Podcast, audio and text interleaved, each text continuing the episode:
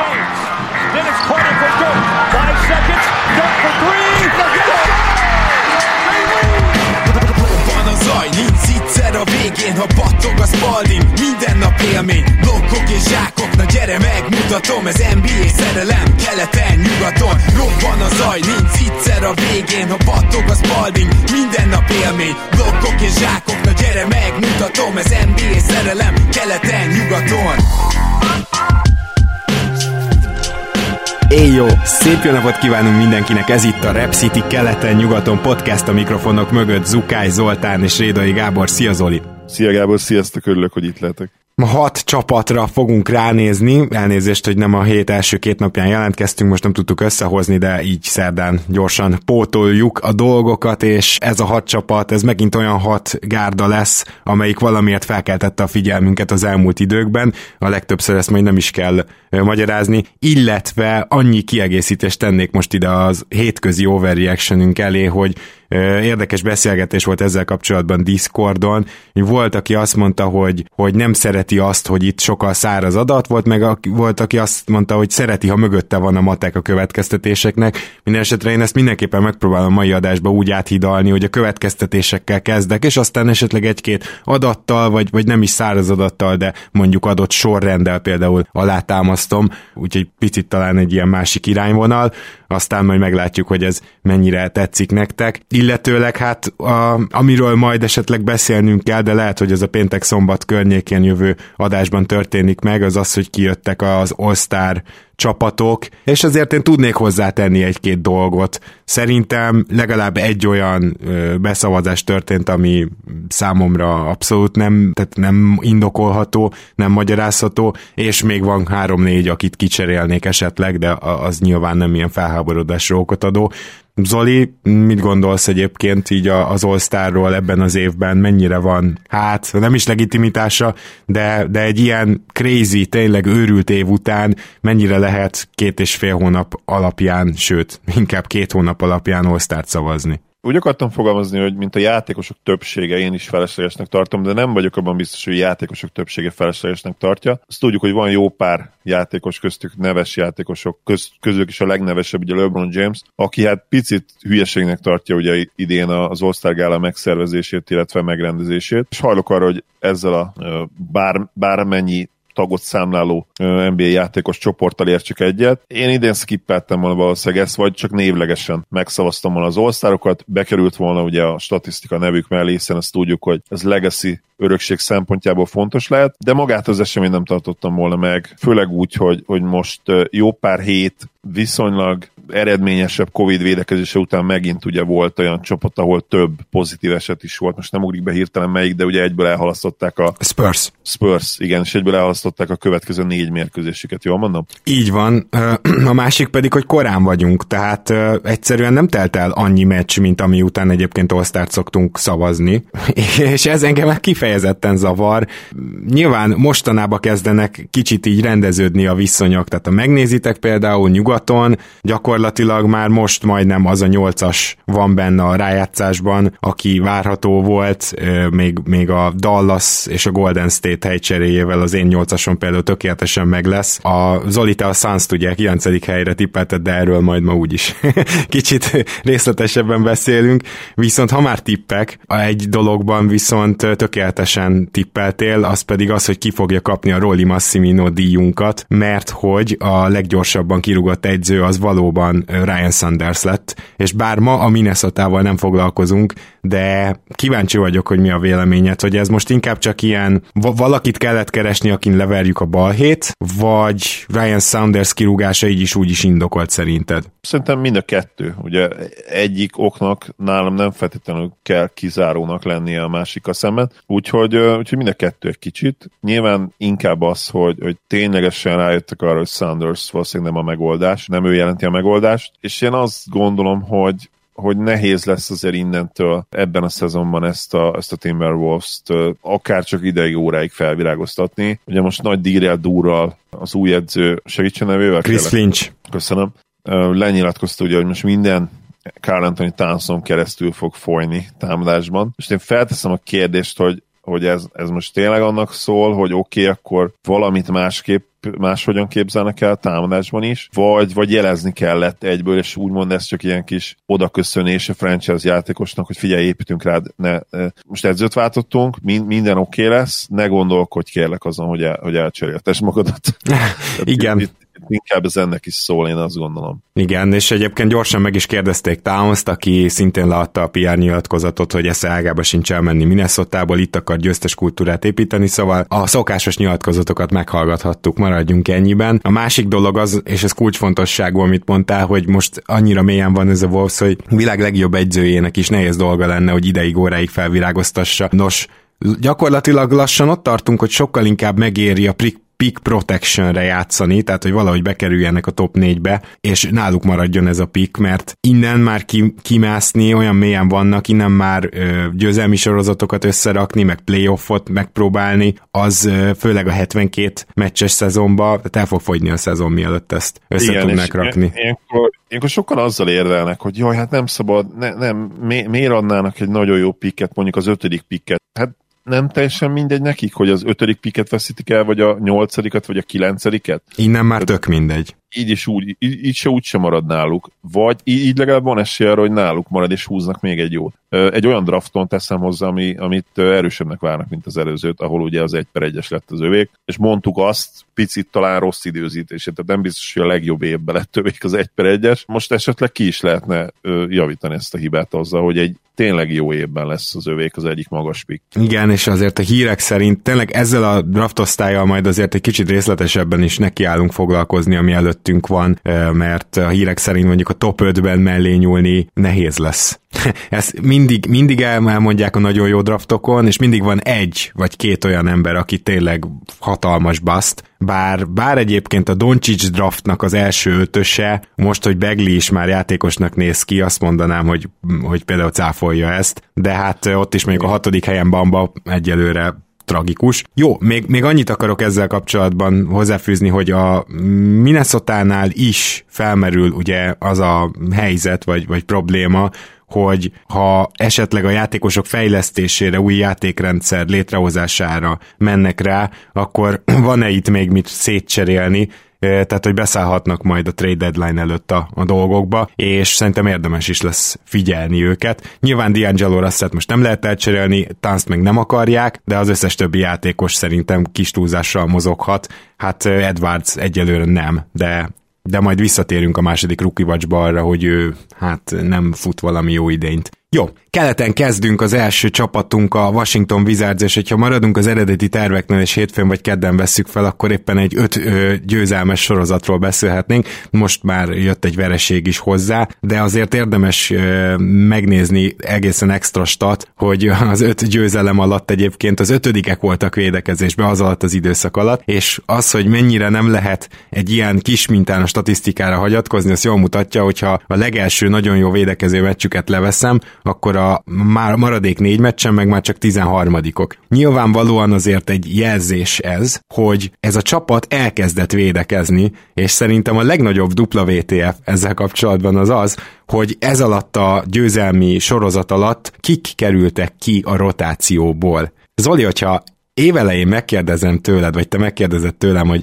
sorolt fel a Washington három legjobb védőjét, akkor azért lehetne érvelni amellett, hogy Bonga, Troy Brown és Jerome Robinson is benn lett volna, tehát hogy ez lett volna az a három, akit mondunk. Ez a három játékos került ki a rotációból, és mégis tudtak védekezni, és ez nagyban köszönhető annak, hogy lecsökkentették a, a tempójukat, mert egyébként elképesztően rohanós csapatról van szó. Igen, és nyilván az is segített, hogy, hogy Davis Bertans elkezdett játszani. Az egyik győzelem ez, e, ezen öt mérkőzés közül ugye a Denver Nuggets ellen lett abszolválva, ami, amely meccset, hogyha ő nem dob földön túli módon, akkor az biztos, hogy elveszítették volna, mert egyébként azon a mérkőzésen nem annyira hát össze a védekezés. Ez érthető is azért ugye a Nuggetsről is, a Nuggetsről ugye beszélünk ma majd, és el fogjuk mondani, hogy, hogy a támadásuk végre egészen jól összeállt idén, és hát ugye a védekezés ez teljesen megzuhant. Azt, azt a mérkőzést például nem tudták volna behúzni, hogyha, hogyha nincsen Bertansnak ez, a, ez az egészen hihetetlen játéka. És úgy összességében is egyébként tényleg kialakult egy rotáció, ami működik. Nyilván az is segített azért, hogy Westbrook most már egészségesebbnek néz ki, szerintem most sem százszerzelékos fizikailag, de lehet, hogy ő már 30-on túl ezzel a játékstílussal soha nem is lesz. Minden esetre az a, az a quad sérülés, az a comb sérülés, ami neki volt az év elején, a szezon elején, az, az picit most már jobban néz ki. Bill egészen zseniális egész évben, én azt gondolom konzisztensen nem véletlenül lett all hogyha a snabokról beszélünk, és valakit ki kéne rakni mondjuk egy Szabonis kedvéért, akkor posztól függetlenül biztosan nem Bradley bill kezdenék, és, és elég jelent lenne a listámon. Tényleg, ahogy mondtad, a védekezés jól kezdett működni, e-, egészen sok labdaeladást tudott kierőszakolni ez a csapat, ami, ami szerintem nekik az erősségük, mert egyéni védőik úgy igazán nagyon jók azért nincsenek, valljuk be. Maximum esetleg az, az a bonga, aki, akit ugye, ahogy mondtad, kiraktak a rotációból, fizikai adottsági alapján legalábbis mindenképpen nagyon jó, és gyakorlatilag ez, ez a Wizards, ez megmutatta azt, hogy mi lenne szerintem nekik a max potenciáljuk egy, egy, egy adott szezonban. Uh-huh. Ez a ilyen, ilyen 50 körüli mérleg, nyilván egy ilyen, egy ilyen védekezésben azért ilyen 18-20. támadásban ilyen 12, 13, 13, 14. csapat. Ez az ő max potenciáljuk, és, és a legjobb meccséken azért, azért okozhatnak problémákat bárkinek, hogyha, hogyha így játszanak. Nyilván a kígyó feje ahogy ahogy szokták mondani, Kinsey a szemi, ami nagyon fontos, Westbrook éppen milyen kedébe van, hogyan játszik rajta, abszolút elmehetnek mérkőzések, még akkor is, hogyha a csapat egyébként jól játszik, és, és nagyon tetszik egyébként, hogy Danny, aki Danny Avdia, ugye az újoncuk, nagyon okosan játszik továbbra, és a büntetőzés, büntetőzés az probléma, de ugye nagyon kevés szer oda, viszont, viszont a játék egyéb elemeiben, a tripladobásban, lepattanózásban, sőt még playmakingben is egészen jó, és egyértelmű, hogy egyszer majd meg, fog, meg fogja kapni a, a több lehetőséget, és, és szerintem élni is tud majd vele a, ebben a ligában. Ez nagyon-nagyon jól összefoglaltad. A sokat játszó játékosok közül ugye a legminuszosabb jelenleg net ratingben, az pont Russell Westbrook, de már csak mínusz ötös net ratingje van. És ezt azért érdemes tudni, mert neki ennél is sokkal rosszabb volt, amíg volt az a sérülése, ami folyamatosan hátráltatta, tehát azért az elmúlt időkben már hozzá tudott tenni aktívan a csapat győzelmeihez is. Nyilván az ő dobás kiválasztása az támadásban évek óta korlátozza a csapatát, de azért most ebben is fejlődés látszik, igazából nem annyira reménytelenek a kísérletei. Amit mondtál a védekezésről, nagyon tetszett, tehát, hogy maximum egy ilyen 18-20. csapat tud lenni, mert most is, amíg jól védekeztek, most is látszott, hogy, hogy azért a gyengeségeik megvannak. Ugye Neki kifejezetten jót tett valahol Thomas Bryant kiesése, mert védekezni tudó centerek kerültek be a rotációba, és egyébként bár viszonylag keveset játszik meccsenként, de Mo Wagner szerepe meglepő ebben a tekintetben. Vele a pályán e, meglehetősen jó ez a csapat védekezésben is, egyébként támadásban is. Meg hát azt még kiemelhetjük, hogy egészen vigyáznak a labdára, ami a Westbrook csapatoknak nem mindig sajátja, de a Washington idén ezt meg tudja csinálni. Középszar pattanózók,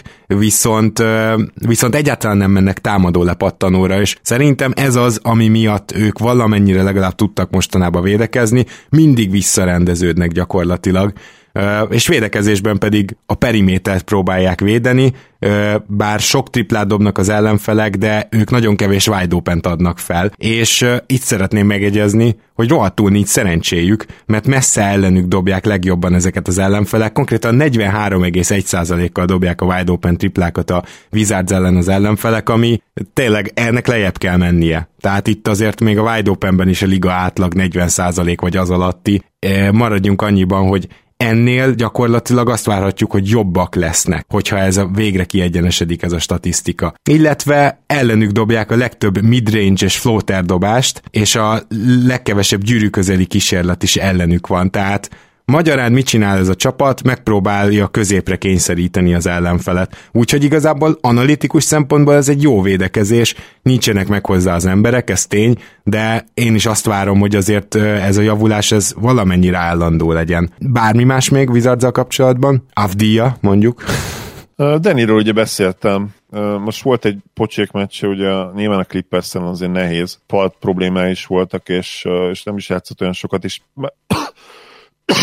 és már gyakorlatilag az első negyedben eldőlt a mérkőzés, úgyhogy nyilván nem, nem egyszerű ugye egy Kawai vagy egy Paul George ellen küzdeni, de, de mondom, nagyon jó úton van szerintem egyébként, és, és ha jövőre még nem is, de utána, az utána következő évben már komoly, komoly lehetőséget fog kapni, mint labdakezelő, és, és szép lassan fogják felépíteni erre a szerepre. Addig meg kell tanulni a büntetőzni, mert úgy látszik, hogy a tripla már abszolút nem probléma, viszont a büntetőzés az, az, az nagyon gyenge tőle, ugye 50% felett épp, hogy nagyon kicsi a minta nyilván, és, és ha tud triplázni, meg egyébként ilyen szép dobó mozdulata van, ezért nem tudom elképzelni, hogy előbb-utóbb ne tanuljon meg büntetőzni, de ez már egy olyan probléma egyébként, ami, ami elkísérte őt az utánpótlás liákban is, az EB-ken, VB-ken, Izraellel, illetve ugye az izraeli bajnokságban is, tehát ott se tudod büntetőzni. Picit egyébként így e, mentális dolog is volt ez nála, mert, mert egyértelmű, hogy egyébként sokkal jobb ez a dobómozdulat annál, hogy ilyen e, nevetséges center százalékokkal dolgozzon a, a vonalról. Akkor viszont menjünk át Phoenixbe, vagyis nyugatra, amely csapat, hát én azt mondanám, hogy amikor ott érvelgettünk, akkor én, én azért hittem a Sunsban, mert egyrészt bíztam benne, hogy Chris Paul az irányítása alá tudja vonni ezt a csapatát, másrészt mondtam, hogy nagyon mélyek, és ez mind a kettő szerintem abszolút bejött. Hát ugye nyilván vannak csapatok, akiknek a kezdőjük nagyon jó, vannak csapatok, akiknek a padjuk veri szarrá az ellenfél padját, na a Suns az utóbbi.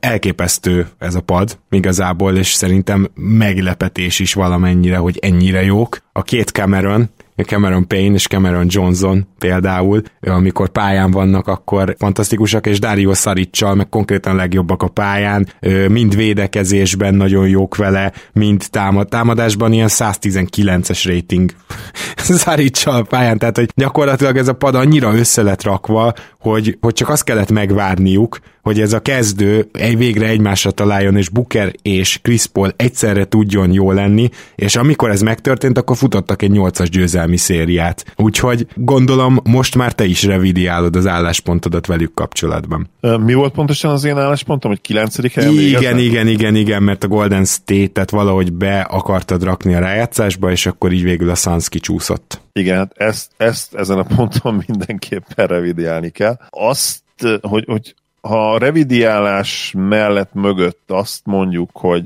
hogy a Suns feltétlenül contender, akkor nyilván nem vagyok hajlandó még ebbe az irányba teljes mértékben elmenni. Ezt azért azt gondolom, hogy nem mondtam sem én se, tehát azt még én sem merném kijelenteni, igen. igen. Igen, hozzáteszem, hogy nagyon messze nincsenek még a 9. helytől. Tehát, hogyha az én Mavericksem most a 9. 15-15-ös mérleggel, 5 mérkőzéssel van kevesebb, ugye öt veressége van kevesebb, mint a Sunsnál. Nem azt mondom feltétlenül, hogy most mi leszünk a negyedikek az alapszakasz végére, de nagyon-nagyon sok van még hátra. És ugye a, a Suns, ahogy mondtad, most egy nagyon durva sorozatban van. Az utolsó 14 meccsükből 12-t nyertek, viszont előtte, hogyha ott akkor beszéltünk volna róla, akkor meglepően gyenge kezdésről kellett volna beszélnünk. A szezon elején nem annyira találták magukat, és én azt gondolom, hogy hogy még, még mindig kicsi az a minta, ami alapján őket majd besorolhatjuk a, a, az alapszakaszba a kerelő viszony alapján. Az teljesen egyértelmű, hogy a, hogy a CP3 effekt az, az teljes erővel dübörög. Igen.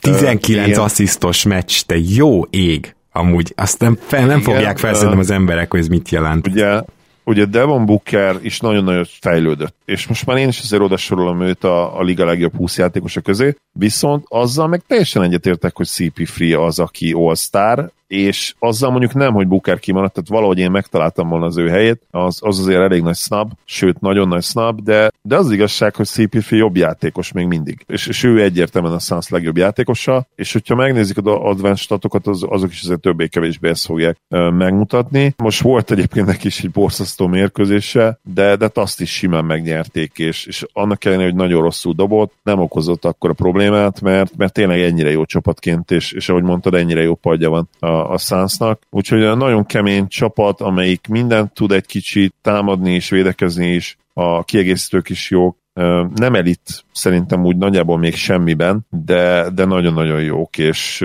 és egyértelműen eddig, az eddigi teljesítmények alapján is egyébként erre net rating is rávilágít a, a negyedik legjobb csapat nyugaton és, és hazai pálya fő esélyese, hogyha ma, ma kérdezel engem. Hát igen, meg ezt a védekezést, ezt külön bontsuk már ki, mert ugye negyedikek jelenleg védekezésben, vagy tegnap néztem elnézést, a mára ez egy-két helyjel ide-oda elcsúszott.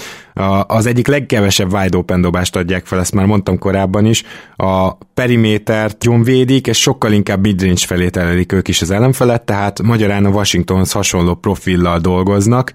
A rim protection itt sem túl erős, de ezt még mégis túl tudják élni. Tehát mi, mi történik? Washingtonnal hasonló profil, csak sokkal jobb védőjátékosokkal, és lámlám, ez bizony elit védekezést eredményez, mármint idei viszonylatban, mert ezzel hozzáteszem, hogy hogy tavalyi viszonylatban az idei védekezések nem nagyon számítanának elitnek egyelőre, de azért javulás van egyértelműen, tehát látszik, hogy elkezdtek a csapatok összeállni, elkezdtek védekezni, és támadó oldalon meg látszik, hogy elkezdtek fáradni, és azért kezd, kezd egy picit normalizálódni ilyen szempontból a liga, aminek én nagyon-nagyon örülök. És a Sunshoz még azért azt írtam föl, hogy ami náluk nagyon nincsen jelen, az az, hogy büntetők kiharcolásában liga utolsók konkrétan, és ez azért egy kicsit sajnálatos tény, mert a második legjobb százalékkal dobják csapatszinten a büntetőket az egész ligába. Szóval most gondoljatok bele, hogy van egy rohadt jó fegyvered, de nem használod. Nyilván beszéltünk arról, hogy Aiton ö, támadásban az egy legnagyobb hiányosság, hogy nem tud faltot kiarcolni, de ha belegondoltok, akkor Booker is ugye inkább eldobja általában, tehát egyszerűen az ő gyűrű támadásai nagyon ritkán jutnak el a gyűrűhöz.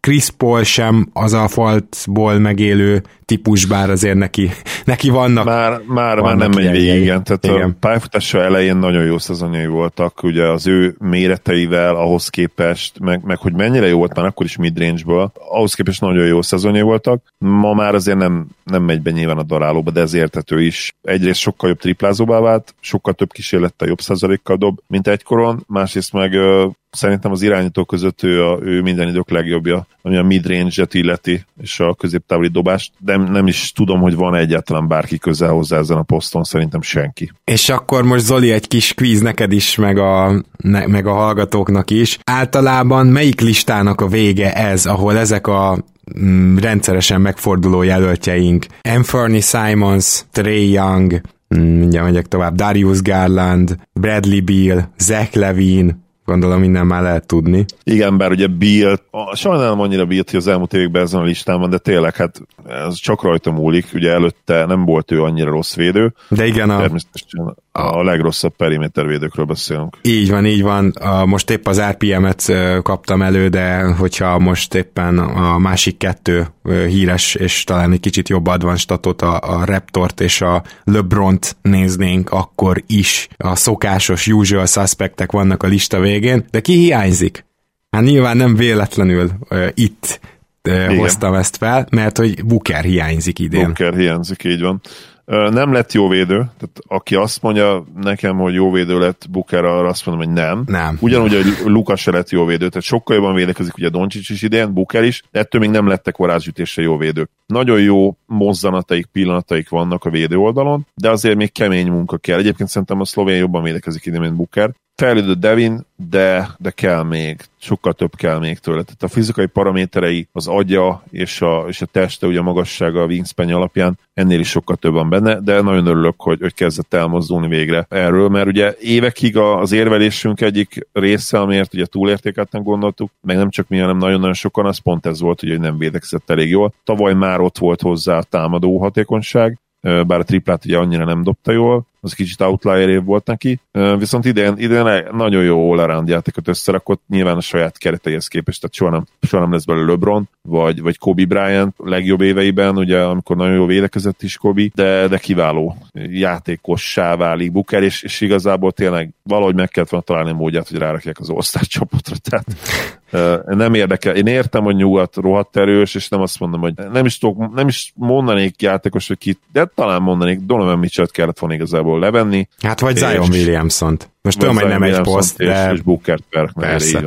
Ez nem, nem, nem, nem egy kategória egyszerűen, na mindegy. Jó, ö, még, még akkor talán annyit mondanék, hogy ami miatt ezt a csapatot most még nem merném contendernek nevezni, akkor sem, ha mondjuk ez a winning team megint tolnak egy ilyen 14 vagy 12 győzelmet, és nagyon jók lesznek, az az, hogy a kezdőnek a védekezése az azért egyáltalán nincs a pad szintjén, meg, meg hogy annyira úgymond sokat számít nekik a kiváló padjuk, amit tényleg rongyá veri az ellenfeleket, tehát ilyen átlagban 9-es, 10-es net vannak itt a padjátékosoknál, hogy, hogy nyilván a playoffban ez a pad, ez kevésbé érvényesül majd. Ez nem egy nagy megfejtés. Jó, és akkor menjünk is vissza keletre, ahol most a Philadelphiát vesszük, és akkor rögtön utána jön a Denver, hogy egy kicsit majd az Embiid Jokic történetet is tudjuk tolni. Mm, ezt azért is kezdtem így, mert jelen pillanatban nálam most már Joel Embiid az MVP, nem Jokic, Kawhi és LeBron szidása ez. Egyszerűen az a helyzet, hogy a legjobb túvé játékos jelenleg a ligában Joel Embiid és szerintem ezt gyakorlatilag minden létező advanced és nem advanced stat alátámasztja, és valahogy tényleg ő viszi ezt a Philadelphiát a hátán, mert, és itt át is dobnám neked a szót, Zoli, de azért, ha megnézed a Philadelphia net ratingjét, vagy ha megnézed azt, hogy igazán mi az erősségük, akkor azt fogod tapasztalni, hogy igazán nagy erősségük nincs, vagy kevés van, azt a keveset majd hamarosan felsoroljuk, és a net ratingjüknél sokkal, sokkal jobban állnak. Tehát ennek a csapatnak messze nem szabadna ennyire elhúznia a kelet első helyén, már most a Brooklynnal versenyezve mondom, a, az alapján, hogy körülbelül milyen különbséggel verik meg átlagban száz támadásra vetítve az ellenfeleiket. Én is ezt gondoltam, és ugye írtam Cibok Dani barátunknak is a cseten, hogy sokkal jobb a netratingjük, sokkal rosszabb a netratingjük, mint a mérlegük. Viszont felvilágosított, hogy igazából egy győzelemmel van kevesebb, mint a, mint a netrating alapján várt vagy kalkulált, úgyhogy ez a 2,9 ez pont, mondom mindjárt milyen mérleg lenne, lenne elég, tehát a 21-11 helyett elvileg ez egy 20-11-es mérleg le, vagy ugye a tegnapi meccs előtt voltunk még, ugye akkor az még 20-11 volt, tehát 19-11-re lett volna elég, ugye most a Raptors megverték. Joel Embiid és az ő szerepe egyértelmű, hogy, hogy ott van a top 3-ba idén, és valószínűleg nálam is most vezetne, viszont az elmúlt pár nap azért megmutatta számomra, hogy, hogy ő se tökéletes jelölt, és, és tényleg az a problémám az idei MVP résszel, az idei MVP versengéssel, hogy eljutottunk most oda, így február 24-én, ami szerintem nagyon régóta nem történt meg, hogy, hogy minden egyes jelöltbe bele lehet kötni, de, de elég uh-huh. csúnyán, és szerintem Embiidbe is. Ugye Embiiddel a kihagyott meccsek a problémásak, az, hogy valahogy nagyon jó centerek ellen meccs, az, ezekben a meccsapokban nem mindig tudja megmutatni, hogy mire képes. Azért ezt most uh, na- nagyon örülök, hogy nem emelted ki azt, hogy a Raptors ellen szenvedett kétszer, mert Raptors ellen gyakorlatilag az összes szupersztár szenved, tehát még nem Igen, nagyon volt olyan, hogy plusz, az ne így legyen. tényleg, ha van csapat, amelyik tudja, hogy hogy védekezzel egy Joel Embiidet, de már ilyen fél évtizedes múltra visszatekintve, akkor azok ti, azok ti vagytok. Ő, ő tényleg be van oltva valahogy a Raptors ellen. És siker elleni vakcinával, hogyha most is vakcinás időket élünk én, én nagyon szeretem Embiidet, és nyilván az eg- én nem is akarom feltétlenül kihegyezni ezt a Jokic Embiid rivalizálást, mert ez nem igazi rivalizálás, legyünk őszintek. Tehát, hogy nem azért, mert nem mind a kettő rohadt jó, hanem, hanem mert max a szurkolóik szoktak egymással vitatkozni, de ugye egyébként ők kedvelik egymást, meg nem találkoztak annyiszor, hogy ez úgy igazán rivalizálás legyen. Igen, ez nem olyan, mint az Embiid Drummond, ahol Embiid Igen. gyakorlatilag megsemmisíti Drummondot, ahányszor látja. Igen. Egyébként most eszembe jutott egy, egy korábbi nézőhallgatónk, aki, aki azért abban minket úgymond azért csatlakozott le a podcastra, mert hogy én azt, akkor azt mondtam, hogy szerintem Jokic jobb, mint Embiid. Most már valószínűleg nem hallgat minket, de így visszamenőleg azért picit így örülök ennek, meg, meg megberegetném a vállam, mert az elmúlt két évben legalábbis ugye abszolút konszenzus az volt, hogy ugye Jokic a jobb. És egyébként most Real GM-en tegnap Nyilván Embiidnek rossz meccse volt, de megint kiírtak egy szavazást, és döntő többség, tehát ilyen 80% jobbnak tartja Jokicsot, és egyébként idén is. Ezzel lehet vitatkozni, nyilván csapatmérleg alapján Embiidet kéne például az MVP listán elé Jokic elé raknunk, és valószínűleg én is, ahogy mondtam, én is ezt fogom tenni, de, de az az igazság, hogy, hogy három dolog van, ugye, ahogy mondtam, kettőt már mondtam, ugye, hogy több meccset kihagy Embiid, és most nem csak Jokicsal összevetve, hanem ugye az MVP listában, ha gondolkodunk. A másik az, hogy valahogy ezek a nagy meccsek nem jönnek komoly centerek, komoly meccsapok ellen, nagy mérkőzéseken. Időn, idén előfordult az is, hogy kiülte ezeket a meccseket. Nem akarom azt mondani, nyilván, nyilván véletlen volt, tehát nem, Joel Embiid nem az a típus, aki, aki szalon oh, hát elől. És a, a harmadik dolog pedig az, hogy, hogy tök egyértelműen ő nem csak, hogy vissza fog térni a földre, hanem vissza fog zuhanni. Ha megnézitek a statisztikáit most, 16 és 23 láb között, tehát a legtávolabbi nem lából, igen. Valami 50% felett dobja. Tehát legjobb éveiben lévő Dörk sem dobta ezeket így, a legjobb szezonja, talán a legjobb szezonjában. A triplázni 39%-kal triplázik, úgyhogy már kezdett picit lefele jönni, de ugye 32 a karrier, és még a, a közelebbi midrange is, tehát ezeket a flótereket is, ezeket is valami egészen brutális hatékonysággal dobja, és ezek egyszerűen tartatatlan számok, de olyan szinten tartatatlan számok, hogy nem csak azt tudjuk, hogy ezek csökkenni fognak, hanem lényegesen csökkenni fognak. És az az igazság, hogy akkor fog kiderülni majd, hogy az idei Embiid mit ér úgymond, és van-e ténylegesen esély az MVP címre, mert egyrészt pályán kell lennie, pályán kellene lennie többet még annál is, mint ami eddig sikerült, és tartania kéne ezt a, nem csak szerintem, de gyakorlatilag szinte mindenki szerint tartatatlan shooting streaket idén, ami, amire szerintem egyszerűen nincs esély, és, és akkor lesz érdekes dolog, hogy ez ez az egyébként net rating alapján nem különlegesnek tűnő Philadelphia Sixers hol lesz majd ö, keleten, mert én még őszintén azt is el tudom képzelni, hogy, hogy, hogy, hogy akár a hazai pályát is bukhatják majd a szezon során. Én, én a Celtics-től abszolút feltámadást várok, én nem vagyok hajlandó elhinni, hogy ők ennyire gyengék, és, és a Raptors ugye már elkezdte ezt a felzárkózást. A Pacers az kicsit ilyen enigma idén, ilyen kérdőjeles történet. Hát majd várjuk meg, még visszatér ott mindenki. Igen. A Bucks, és a Bucks pedig tök egyértelműen jobb lesz ennél, én azt gondolom. Tehát a net rating alapján ugye simán vezetik keletet, ehhez képest a mérlegük még nincs ott, de, de én a Bucksban például teljesen biztos vagyok, hogy meg fogja előzni őket, nyilván kívül, hogyha Janis megsérül. Szóval a Sixers nekem nem tűnik eddig még contendernek, de mondjuk ezt hozzá kell tenni, hogy annyira Covid edition van idén, hogy kettő darab igazi contender tudnánk mondani, a Jazz és a Clippers, hogyha nagyon szőrös szívűek vagyunk. Ha, jó, egyébként azt szerettem volna elmondani Philadelphia-val kapcsolatban én meg, hogy ugye mi, a, mi változott Duck Rivers-szel. Embiidhez hozzátéve azt, hogy egy gyenge 18 ponttal jobbak idén vele a pályán, ami ez mindig ilyen nevetséges statisztika, ami Embiidet körüllengi, de ez a 18 pont, ez pedig már egyenesen ilyen menj a picsába kategória. És ami még meglepőbb, hogy bár idén is az összes advan stat szerint top 3-as, top 5-ös védő, tehát ott, ott van igazából a, a versenyben az évvédője díjért, de hát ott van most egy kiemelkedő versenyző, akit nem nagyon fog tudni legyőzni, de Jelen pillanatban ez a plusz 18 pont, ez leginkább azért jön össze, mert támadásban ennyire eljobbak vele a pályán. Nyilván Duck Rivers jött, és Duck Rivers ezt csapatot csinált, és ez nagyon fekszik Embiidnek. Mert hogy mit csinálnak a Duck Rivers csapatok? Kevés triplát dobnak rá, viszont állandóan a vonalon állnak. Ugye a meccsek felét gyakorlatilag ott töltik, és hát Embiidnek több se kellett, ebben ö, gyakorlatilag a liga legjobbjává vált, vagy nem tudom, mert hogy ugye Harden volt Egyik az, legjobb. És de a talán most már Embiid.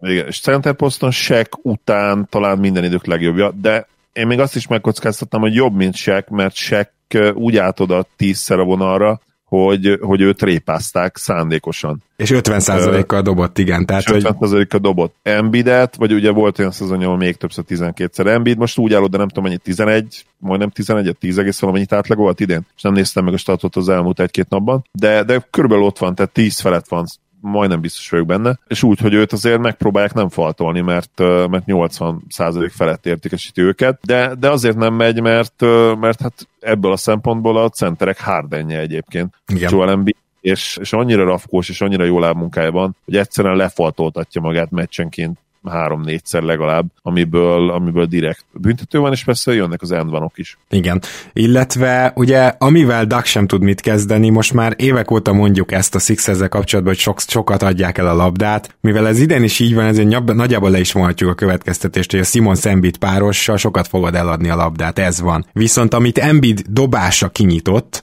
az az, hogy a támadásaik azok úgy néznek ki, hogy van egy kezdeti akció, akár egy pick and roll, akár egy labda nélküli elzárásból felfutás, és utána mindig azt fogjátok látni, hogy Simons megy be centerbe, és Embiid áll kint. És ez nyilván azért is van, mert így gyakorlatilag Simons veszi körbe négy shooter. Hogyha pedig Embiid megkapja a posztban a labdát, ami ugye nála egy teljesen jogos és és, és azon kevés játékosok között van, akinél lesz egy nagyon jó játék, akkor Simons valahol a túloldalon a palánk alatt dunker spotban segít, vagy esetleg befutásokkal, vagy esetleg elzárásokkal, de azért Simonsnak ezt a spacing problémáját, hogy egyáltalán nem tud dobni, ezt Duck Rivers sokkal-sokkal jobban megoldotta, mint Bad Brown valaha is, és én ráadásul Duck Rivers már rég nem tartom top 10-es egyzőnek se, ez jól mutatja, hogy Bad Brownnal körülbelül hogy álltunk, és még egy a védekezésük, egy abszolút alapvonalon védekező csapat, ha ez így érthető, nyilván Embiiddel alapból drabbeket játszák, hogy ő tudja védeni a gyűrűt, harmadik legjobban védik a gyűrű közeli dobásokat, és szinte teljesen levédik a saroktriplát, ezért mondtam ezt az alapvonalon védekező csapatot, csak 6,8 saroktriplát engednek egyáltalán meccsenként, ami ö, azt hiszem az majdnem, hogy a fele vagy, vagy lehet, hogy még annál is kevesebb, mint a legtöbbet engedő csapat, tehát ez egy nagyon jelentősen alacsony szám ez a 6,8 kísérlet, csak hogy kontextusba helyezzük. Az alapvonalon védekeznek gyakorlatilag midrange-et, meg, meg ö, fölső triplákat, meg dobálhatsz ellenük. Ez a Sixers taktikája idén védekezésben. Nyilván ez is teljes mértékben Embiidre építve. Bármi más még esetleg velük kapcsolatban? Korkmaz ugye nagyon gyenge februárt fut, és most ki, kijött neki egy jó meccs. Ja, köszi, igen.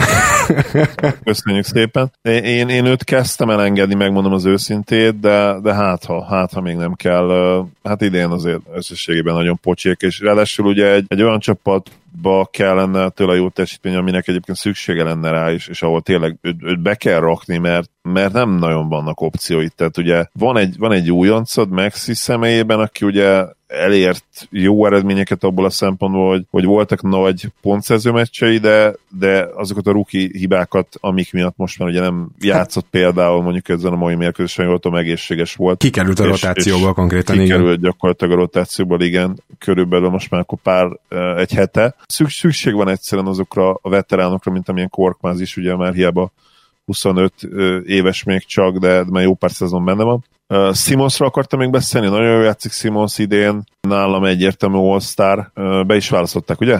Beválasztották, igen, de én, én azért ki tudnám őt rakni, ha nagyon akarnám, de végül is jogos. Talán Trajan kedvéért, ugye Trét sajnáltam egy kicsit, de mindegy, ez egy más téma. És, és Harris egyébként, aki viszont kimaradt, ő, ő nagyon jó szezont fut tényleg. Nem azt mondja, nyilván nem éri meg a pénzét így se, de, de, de ebbe a rendszerbe egy egészséges Embiiddel és Simonszal talán, talán megérheti nem tudom, 25 milliót megérne abból a 30 hétből, vagy mennyit keres. De így már sokkal jobb szájízzel nézel arra a szerződésre, és azért... Ja, de abszolút, abszolút. A Dark Rivers... Majdnem megcsinálja idén ő is a 50-49-et, még ha nyilván nem is olyan jó védő, mint Middleton, de támadásban nagyon hasonló opciók. Kevesebb playmaking, playmaking valamennyire, de, de ő is fejlődött playmakingbe is. Tehát hát meg ugye elit lepattanózó. nem sokkal, igen, támadásban, támadásban Harris nem sokkal rosszabb játékos, mint Middleton, ami szerintem nagy szó. A, nyilván náluk védekezésben van a hatalmas különbség. Ha már itt tartunk middleton is valahogy be lehetett volna zsúvasztani, szóval hát, azért voltak itt bőven jelöltek. Nem, nem, valahogy meg lehetett volna, igen. Harris-szel, Embiiddel és Simonszal függ össze, ez egy rohadt jó támadó lepattanózó csapat. Mivel, hogy mind a három játékos a posztján ugye az, ezért hülyeség lenne, hogy egyáltalán nem támadó lepattanózának, és hát ez nincs is így. Gyakorlatilag az egyik legjobbak ebbe a ligába, és a másik, ami velük hármajukkal függ össze, teljesen a padjuk viszi őket, a pad masszívan mínuszos. Szerintem egyik dolog sem volt meglepetés, amit most mondtam. Nem, nem, abszolút nagyon vékonyak, és meglátjuk. Mondom, nekem vannak kérdőjelém a Filivel kapcsolatban, meg, meglátjuk, hogyha Embiid visszajön tényleg a földre a dobás tekintetében. Ezt már mondtuk egyébként pár hete, hogy ez így lesz, és én továbbra is tartom, hogy így lesz. De ha, ha így tud dobni végig egész szezonban, ak- akkor még mindig marad kérdőjel, mert ugye playoff teljesítés szempontjából is azért vele kapcsolatban felmerülnek kérdések, de legalábbis akkor bebizonyítja majd, hogy egy egész szezonon át, akár az alapsz, alapszakasz tekintve legalábbis tudja ezt hozni, és az a, az a következő lépés lehetne az ő evolúciójában, hogy még jobb shooteré válik. Néha annyit számít egy kompetens egyző, nem? Na menjünk Denverbe, ahol egy szerintem kezdetekkor inkább inkompetens egyzőből kezd kompetens egyző válni Mike Mellon személyében, de egyszer majd megint vissza kell térnünk szerintem arra a témára, hogy vajon Melonnal lehet-e bajnok ez a csapat egyszer, de most talán ne is ezzel kezdjünk, hanem akkor Jokicsal, aki több statisztika alapján is a jelen pillanatban a legjobb támadó játékos a ligában. Egyébként Curry és Lillard az a kettő, akivel versenyben van, és ez már önmagában sok mindent elmond.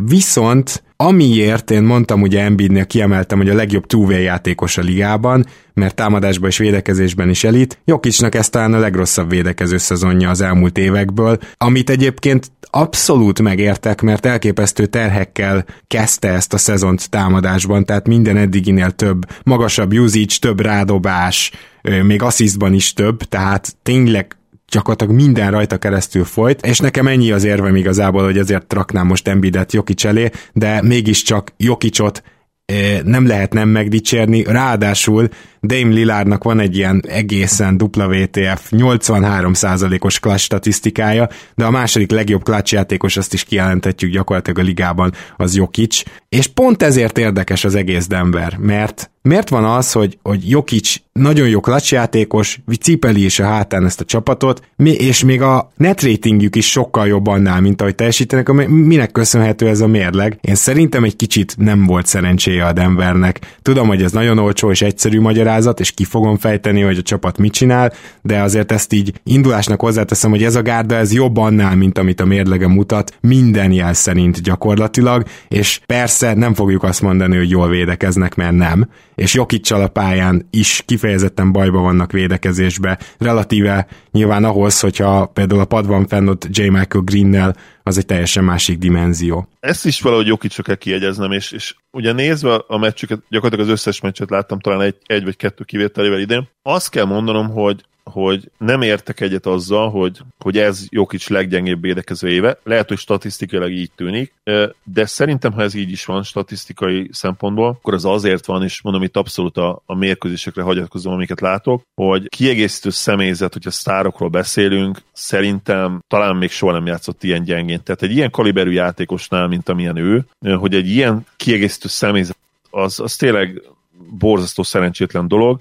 és, és annak ellenére, hogy, hogy láttuk Super Murray-t a, a play-offban, playoff Murray-t, az is, az is helytálló, hogy, hogy Jokic még nem játszott együtt all az, tehát az elmúlt években, tehát a, azt hiszem ez a 5.-6. szezonja, most nem tudom pontosan, és, és nem volt még all mellette. És még ha tudjuk is, hogy, hogy Murray, a legjobb Murray az még egy all is jobb, egy mezei all jobb, de, de nem véletlenül nem volt még az, mert, mert az 50 pontos meccsek ellenére, ami, ami nemrég ugye pár napja is megesett vele, nem tud egyszerűen olyan kiegyensúlyozott teljesítmény nyújtani, és tudom, hogy ezt unalmas hallani, és mindig elmondjuk vele kapcsolatban. Nekem, mint másodlagos nugget szurkol és unalmas így értek el, hogy állandóan erről kell beszélni, de ez a helyzet, és, és nézve a mérkőzéseket, Jokic védekezésben is akar, kapar, nyilván leszámítva azt az egy dolgot, hogy nem tudja védeni egy gyűrűt, mert egyszerűen ahhoz lassú, de, de volt már idén azt hiszem 7 stíl, 7 stíles, 7 labdalopásos meccse. Az egész Denver egyébként rakat rabdalopást felrak, blokkot azt alig, és a rim protectionjük nagyon szar, viszont tényleg Igen. csomó labdát szereznek, tehát nem is csak Jokic, bár ő is nyilván a posztjához képest ebben elit, hanem a az egész... a legjobb valószínűleg igen. Gyanítható. És uh, az a problémám, hogy Jokic fanként, ugye Jokic egyik legnagyobb magyarországi fanjaként, hülyén hangzik az én számol az, hogy, hogy az egészet rákenném a periméter játékosokat, de nézve a, a mérkőzéseket, tényleg ezt kell tennem, hogy, hogy a periméter védekezés védekezése csapatnak nem lehet olyan szar, mint a Nuggetsé. Tehát garantálom nektek, hogy az egész ligában, nyilván nem néztem az összes csapatot, lehet, hogy most van olyan, olyan gárda, amelyik, amelyiknek még ennél is rosszabb, de, de meglepne az, hogyha lenne rosszabb csapat periméter védekezésben Nuggetsnél, és, és amikor már bejutnak a festékbe, ott már nyilván Jokic nem segít, tehát ezt nem, nem mondom, hogy segít, mert nyilván nem, de, de nem arról van szó, hogy ő nem akar, és, és, nem, és azért nem tudja húzni ezt a szerencsétlen csapatot idén, mert tényleg egy egyszerűen a periméter játékosok és a kiegészítő, kiegészítő személyzete és a pad úgy unblock egyben borzasztó. És ehhez képest szerintem a jelenlegi mérlegük rohadt jó, 17-14. Wow, mert hogy viszont ugye a, a netratingükhöz képest meg nem. De ez nagyon érdekes volt, amit mondtál, mert én szerintem tudok neked megfejtésekkel szolgálni e, e, ezzel kapcsolatban. Az egyik az nyilvánvalóan az, hogy Paul Millsap sajnos megöregedett. Erre a szezonra már masszívan kimondhatjuk. Tavaly azért még a playoffban egy kicsit meccs, mind, mit tudom, minden második meccsre úgy éreztem, hogy azért Millsapben még ott van. Ott van, ami kell a, a nagy meccsekhez, ott van, ami kell mind védekezésben, mind akár támadásban. Idén abszolút nem, és ugye Millsap volt mégiscsak az, aki Jokic mögött, akit már sokat beszéltünk róla, ilyen agresszívebb, nyilván a, a képességeihez jobban illő védekezéssel, védekezési feladatokkal látnak el, és ezért nem visszahúzódik, hanem akár fellép a védekezésekben a pick and roll ellen. Szóval mindig Millsap volt az, aki viszont az ő hibáit meg kiavította mögötte. Ez megszűnt ez a faktor, és ezt szerintem nagyon érzi a Denver. A periméter védekezésnél nagyon érdekes, hogy még az előző csapatunknál ugye mondtam, hogy milyen kevés saroktriplát engednek, de Denver kifejezetten ezt adja fel, és ez következik is egy kicsit abból, hogy Jokicsot hogy kell bújtatni, és hogy kell használni, és én szerintem ezért, ezért nem lehet elmenni azért Jokic szerepen mellett szó nélkül, és most elnézést, hogy ezt negatív értelembe felhozom, de fel kell hozni, hogy vele egy bizonyos védekezés képzelhető el, amiben a fölső triplákat megpróbálják leszűrni, illetve megpróbálják megakadályozni, hogy valahogy bejusson az ellenfél gyűrű alá, cserébe a sarok triplát fel kell adni, és ez tavaly is így volt, és ez idén is így van, úgyhogy lehet, hogy ide egy másik egyző kell, aki ezen tud változtatni, de szerintem Melon már mindent kipróbált. Ezzel a egyáltalán felfogással nem vagyok benne biztos, hogy a Denver még egyszer top 10-es tud lenni védekezésben, viszont jegyezzük meg, hogy ugyanezzel a felfogással top 10 környékén volt tavaly védekezésben, úgyhogy azért várjuk majd meg, még nem dob így mindenki. A sarok triplát most úgy látszik nem jó üzlet feladni. És még amit akartam mondani, támadásban nagyon hatékonyak, a hetedik legjobb true shooting percentage az egész ligában, tehát igazából jól is támadnak, és hatékonyak is. Várható az, hogy még feljebb fognak menni majd ezen a létrán. Ezt hozzá kell tenni jokic a pályán, tehát Jokic nélkül uh, azt hiszem liga utolsó támadásuk van. Sőt, a múltkor olvastam egy olyan statot, hogy Jokic a pályán gyakorlatilag idén, nem tudom, ott vannak a, a legjobb csapatok között, Abszolút. és nélküle minden idők legrosszabb csapata idén a Nuggets. Az is nagyon kemény, úgyhogy ugye Campazzót direkt azért is hozták a padra, hogy onnan jöjjön playmaking, hát ehhez képest Morris az egyetlen, aki bármilyen playmakinget tud felvonultatni, és Morris szinte kezdőnek tekinthetjük egyébként, tehát többet játszik, mint Gary Harris. Jó, Murray beteg meccséről még két szó, elképesztő, hogy valaki ilyenre képes, hogy mi volt, 20 per 24, hogy tényleg rádobott büntető nélkül 50 én, pont. Én is úgy emlékszem, igen, 20 per 24. Ez, ez, ez önmagában akkora teljesítmény, ami, ami majdnem, hogy példátlan, illetve a rádobott büntető nélkül konkrétan példátlan,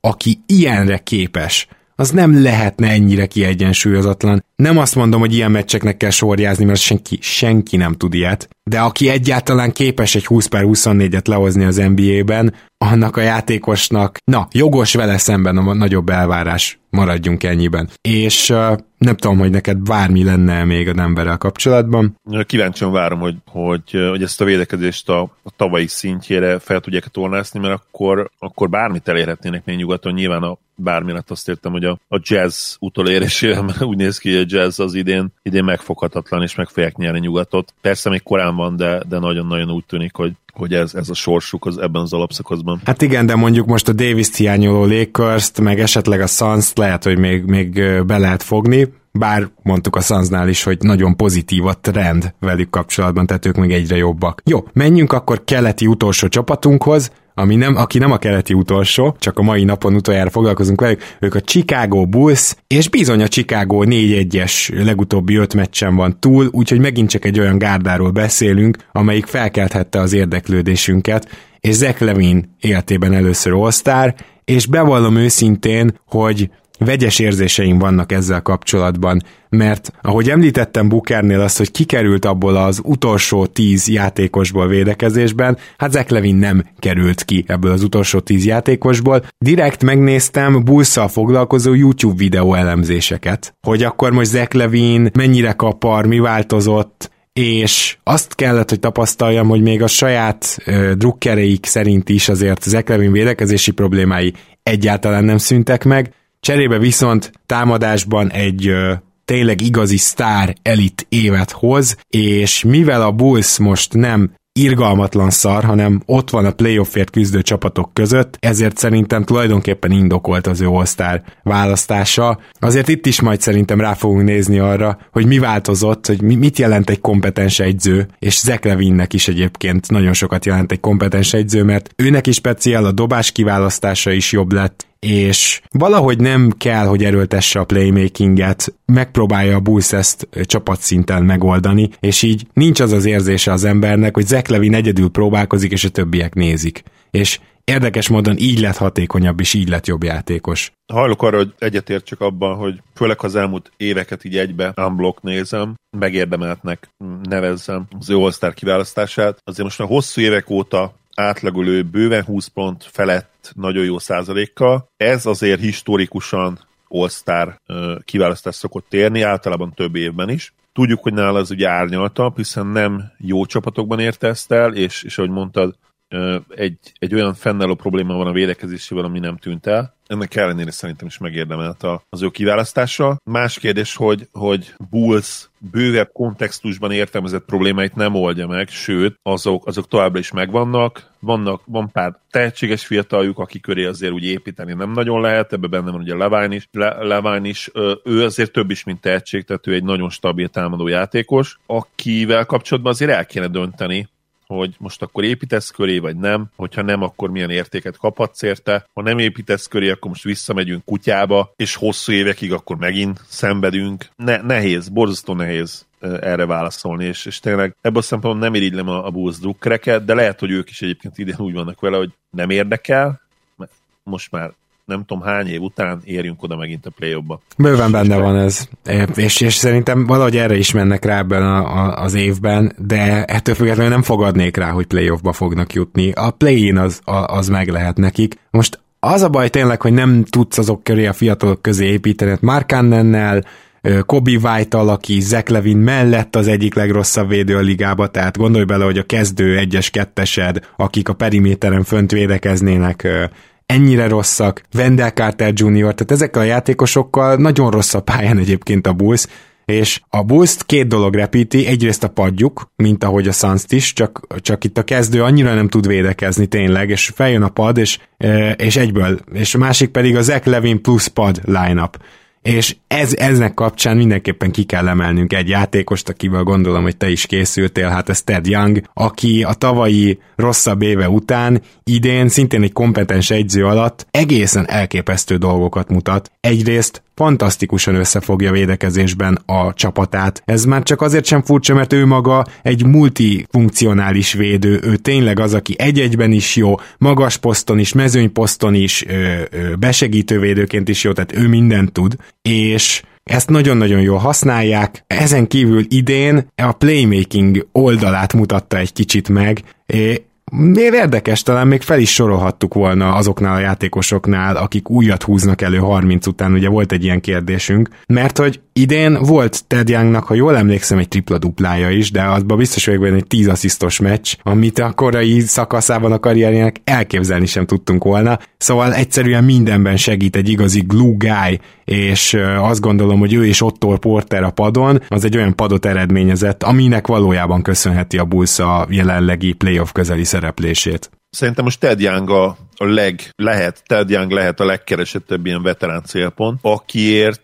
azt hiszem lejáró, jól mondom, Gábor? Igen, én is úgy emlékszem, de megnézem. Mert ha lejáró, akkor azért aki első körös piket nem nagyon remélhet érte szerintem a Bulls, de esetleg fiatalabb eszetet, két éves szerződésem, aki, akiről azt gondolná a busz, hogy még lehet valamit kezdeni vele, vagy tovább cserélni majd egy első körösért, vagy beépíteni a rotációba. Hopp, jövőre is van szerződése, úgyhogy... Na, akkor viszont szerintem akár egy, egy late first is érhet, egy, egy késői első köröst, uh-huh. olyan, olyan jól játszik jelen pillanatban. Ted Young, és ahogy mondtad, most is volt egy, egy brutálisan jó mérkőzés, ugye oké, okay, teljesen kipukkadó Rakic ellen, amelyik most úgy néz ki, hogy, hogy meg fogja támadni a, a liga legrosszabb csapatainak a pozícióját nagy erőkkel, de, de, de mégiscsak azért egy 17-8-5 azt, azt nem a szél hordja össze, és, és tényleg olyan sokrétű, négy, négy szintű játékot tud nyújtani, ugye playmaking, védekezés, támadás, védekezés külön. Kétszer mondtam a védekezés, de ugye labdás védekezés is, és, és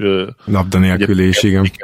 is, igen, mind a kettőben jó Tadeusz Young. Semmivel sem elít egyébként, tehát róla tényleg ki lehet jelenteni ezt az egyébként időnként közhelyet, hogy semmibe sem jó, de mindenben egy kicsit hozzá tud tenni. Na rá ez abszolút igaz, és szerintem be, beleköthetetlen, amikor róla beszélünk, hogy, hogy nála ez tényleg igaz, és, és akár az én Mavericks-embe, akár a te Raptorsodba, akár a Denver Nuggetsbe tudnánk mondani egy csomó olyan playoffra törő, vagy playoff várományos, vagy playoffban reménykedő csapatot, ahol őt tudnák használni. Nyilván jelen pillanatban a Bulls is ilyen, de ahogy mondtad, én is azt gondolom, hogy nem is elsősorban, de többet magával neki köszönhetően. Jó, és akkor én még annyit hoztam itt a Chicagóval kapcsolatban, hogy ők, ők is a saroktiplet próbálják levédeni, és a valamennyire gyűrűt is, midrange felé terelik az ellenfelet, de föntről akkor dobsz ellenük triplát, amikor akarsz. Úgyhogy érdekes ez a védekezés profilozás, mert ugye most már hallhattuk, és tényleg ezzel ma készültem, hogy melyik csapat merre fele tereli az ellenfelet, mert az NBA-ben azért lesz majd, de nem lehet minden dobást levédeni. Val- valamit egy kicsit fel kell adni, és nyilván vannak olyan csapatok, akik például a saját játékosuk, játékos állományuk alapján próbálja ezt belőni. Van olyan csapat, aki pedig csak azért is analitikus lesz, és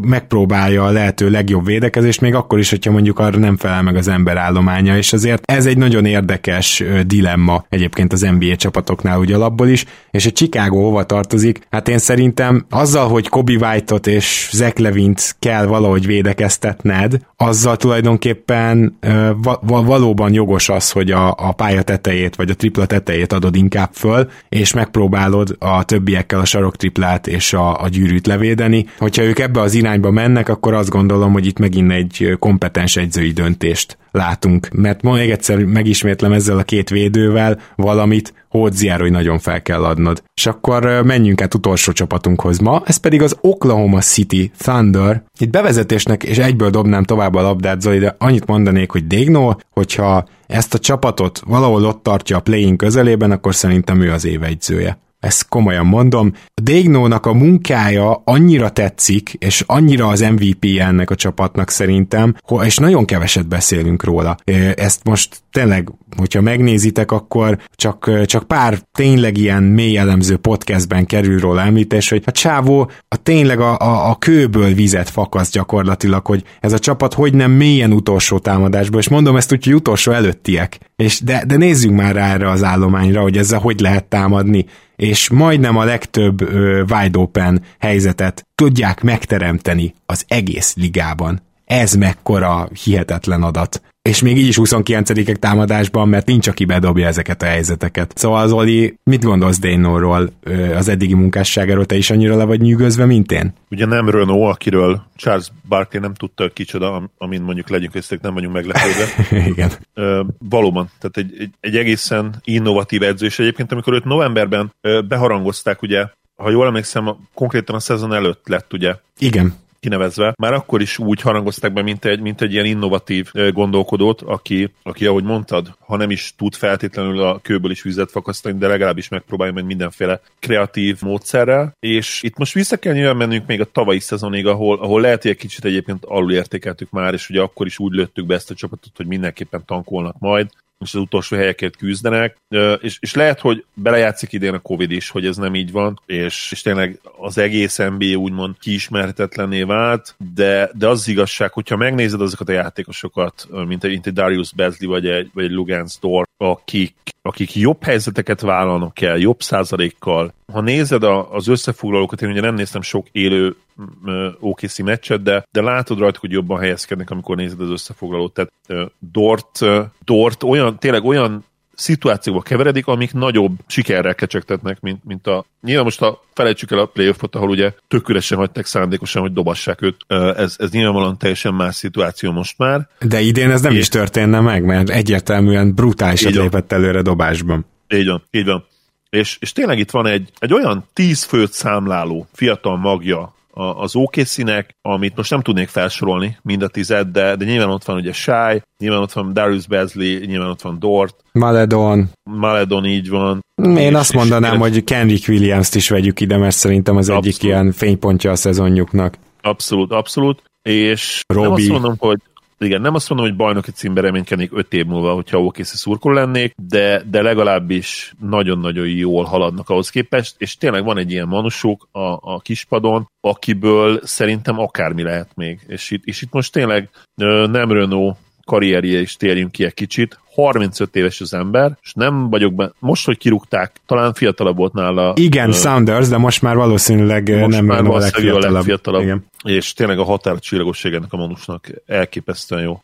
Na most ugye nyilván azért teljes csodát ő sem tud tenni, tehát mi hiányzik ebből az OKC-ből? Például minden nemű értelmes ball handling, Shai Gilgis Alexandert kivéve. Shai nélkül egyébként azonnal teljesen romokban lesz a csapat, a padjukat szétverik, szana szétverik, csak Shai tudnak támadni. De hogy például ugye, ha egyetlen egy ballhandleröd van, mert Theo Maledon még ezen a szinten nem elég jó ehhez, például, Szóval, hogyha ez megtörténik, akkor mit vársz az, hogy kevés büntetőhöz jutsz? Hát ebben liga utolsók, és még a, a, megítélt büntetőket is csak 73,4%-kal dobják csapatszinten, tehát még szarul is büntetőznek, keveset is, és ez például mindig jele annak, hogy, hogy, hogy, hogy tényleg komoly korlátokkal küzd egy csapat. Egyáltalán nem támadó pattanóznak, ebben is liga utolsók, de ezt abszolút megértem a részükről, mert ugye ők gyakorlatilag 29-ek támadásban, de akkor hogy vannak így a középmezőny alján, mondjuk így? Hát úgy, hogy védekezésben abszolút a mezőny közepe, folyamatosan mindig visszarendeződnek, és próbálják kihasználni, hogy azért ez egy atletikus csapat.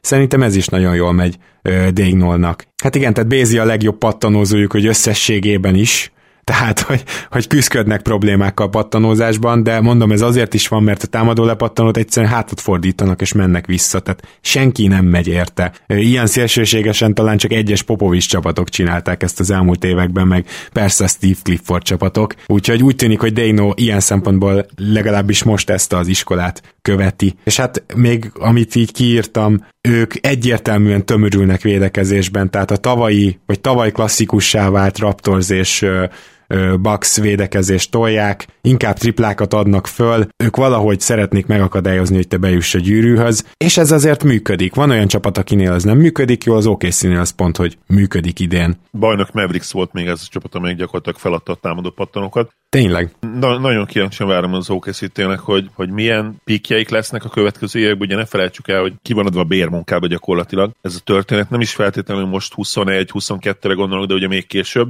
uh-huh. ami, ami it tényleg azt jelenti, hogy nem kell nekik, nem kötelező tankolni, úgymond. Úgyhogy főleg, hogy azt az idején nem is náluk maradt talán, hanem valami swap vagy valami. Még Hú. a Paul George cseréből talán. Hogy is van? Nem. Igen, majd, majd, ennek, majd ezt megnézem mindenképpen, de szerintem az idei az, az náluk lesz, mert, mert ugye annyira rosszak lesznek. Vagy ha nem is, akkor lesz helyette másik, ez biztosan tudjuk. Igen. Biztos, hogy lesz első több is szerintem. Na várjál, most már megnézem, mert most már érdekel. Pokut sajnálom egy kicsit egyébként, ugye Tio Maladon mellett, mert mondtad, hogy Maladon még nem kész játékos, és még nem képes azon a szinten játszani. Hát az első meccsen amúgy elhitette velünk, hogy lehet, hogy ez nem így lesz, de ugye ebből is látszik, hogy small sample size, ugye? Small sample size figyelmeztetés. Poku pedig hát sajnos még támadásban teljesen kuka. Lepattanozásban egyébként egészen jó, harcos is, próbál védekezni is, blokkolni időnként. Nem lesz ő szerintem reménytelen, sokkal kevésbé látom reménytelennek, mint, mint a korai Bendert, de támadásban még nagyon-nagyon félős és ez a legjobb szó talán rá, hogy nem bír élni a lehetőségeivel, mert fél attól, hogy, hogy nem sikerül. Na közben mondom, amire emlékeztél, a Miami, a Houston és az OKC van benne ebben a hármasban az idei pikkek kapcsán, és a kettő jobbat kapja az OKC.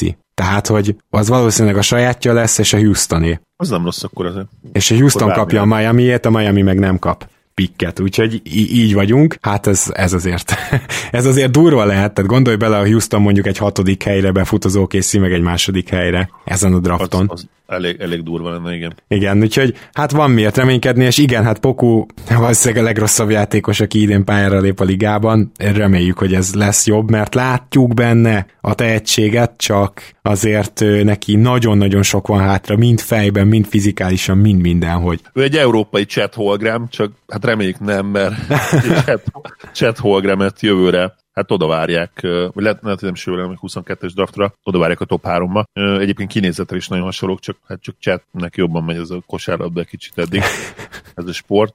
De Pokusevski is hozzáteszem, hogy azért, hogyha az NCAA-be játszott volna, nem nézett volna ki szerintem olyan nagyon rosszul. Igen, teljesen olyan, mint a túl korán jött volna át, tehát neki ez kicsit, hatalmas kicsit ez a váltás. Lehet, lehet, hogy, lehet, lehet, hogy igen, neki a a stash az, az tényleg ugye stash prospektnek várta szinte mindenki, és kicsit meg, meglepő is volt, hogy áthozta egyből az OKC, hát lehet, hogy nem kellett volna is maradni, kellett volna még egy évet. Ez is Meg jó kérdés, mert így viszont hozzászokik, és pont amit megtehet az OKC, hogy ennyi pik vár rájuk a következő években, annak az a következménye is meg lehet, hogy egy kicsit ilyen szemhinki féle gondolkozással azonnal értékre válthatják az olyan fiataljaikat, akik, akik számukra úgy érzik, hogy nem lesznek ott majd a bajnok csapatnál, a reménytelenebb fiataloknak meg van idejük fejlődni. Úgyhogy ilyen teljes fejlesztő programot csinálhat gyakorlatilag az Oklahoma City. No, végére értünk a mai hat csapatnak, reméljük, hogy tetszett nektek a mai adásunk, és természetesen még februárban jövünk egy adással, ez majd én szerintem szombaton lesz. Aztán az első márciusi adás, ahol vagy a Jordan könyvet sorsoljuk ki, vagy pedig a Mest, amelyik ezúttal egy teljesen szabadon választott mez lesz majd az Európában elérhetőek közül. Úgyhogy Hát én már nagyon várom, hogy sorsoljunk újra, de természetesen majd szombatra is egy érdekes adásra jövünk. Zoli, nagyon szépen köszönöm, hogy itt voltál ma is. Nem hozik rosszul ez a, ez a sorsolás. Most már majdnem elértük a 260-at, ami ugye rekord, most folyamatosan rekordot döntünk. Nagyon jó lenne egyszer azt látni, hogy, hogy 300-an vagytok vagyunk. E, mondom, ez, ez talán motiváció lehet, hogy, hogy most fogunk ugye messz sorsolni jövő hónap elején. Ha úgy érzitek, hogy, hogy szeretnétek beszállni, ahogy Gábor szoktam mondani, akár egy fagyjára, akkor várunk benneteket szívesen nincsen, és még nem írtam ki ezt a kérdést, de majd ki fogjuk szerintem írni, hogy, hogy szükség lesz a tírekre, szeretnétek a tíreket, és ha igen, akkor milyen uh, rewardokat, milyen, milyen jutalmakat érte. Ez is még a jövő zenéje. Minden esetre nagyon-nagyon köszönjük a támogatásotokat, azoknak is a figyelmét, akik, akik ugye nem patronjaink. Mindig elmondjuk, hogy ugyanannyit éreti figyelmetek számunkra. Örülök, hogy itt lettem. Szia Gábor, sziasztok! És akkor még annyiban visszahívnálak, Zoli, hogy ez a hang, amit most hallhattatok, kedves hallgatók, egy-két podcastből nem sikerült teljesen kivennünk, de Zoli néha befogja a repteret. Most jelen pillanatban is ezt hallhatjátok. Na, szuper. Úgyhogy uh, aki ügyes, és szét tudja választani a hangsávokat, lehet, hogy valami komoly információra is szert tehet. De nem tőlünk kaptátok meg azt az infót, ezt hozzáteszem. Így van, letagadjuk. letagadjuk. Jó, a Patreonjaink pedig ne feledkezzenek meg arról, hogy várjuk a játékosokat, akik nem első vagy másodévesek és nem osztárok, de egy kicsit jó lenne, hogyha rájuk néznénk, beszélnénk róluk, hívjátok fel a figyelmünket a kedvenc játékosaitokra. És persze, legyetek jók, hamarosan jelentkezünk tehát. Sziasztok!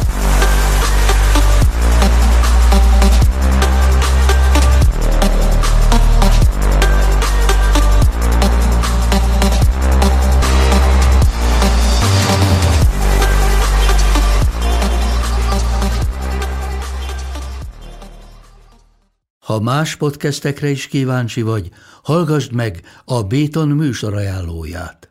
El tudod képzelni, hogy a podcastet, amit éppen most hallgattál, fél év múlva már a mesterséges intelligencia generálja? Mi sem. De ha érdekel, eljötte már a gépek lázadása. Hallgass bele az Embertelen podcastbe. Orsós Lajos vagyok, a műsor házigazdája. Egyelőre még élőben. Egyelőre. Fedezzük fel együtt, hogyan ismerkedik, randizik, mesél és vitatkozik Betty és Péter, két teljesen mesterséges intelligencia. Lajos, a podcast címét mond még egyszer, Léci. Oké. Okay. Embertelen podcast. Ez a műsor a Béton közösség tagja.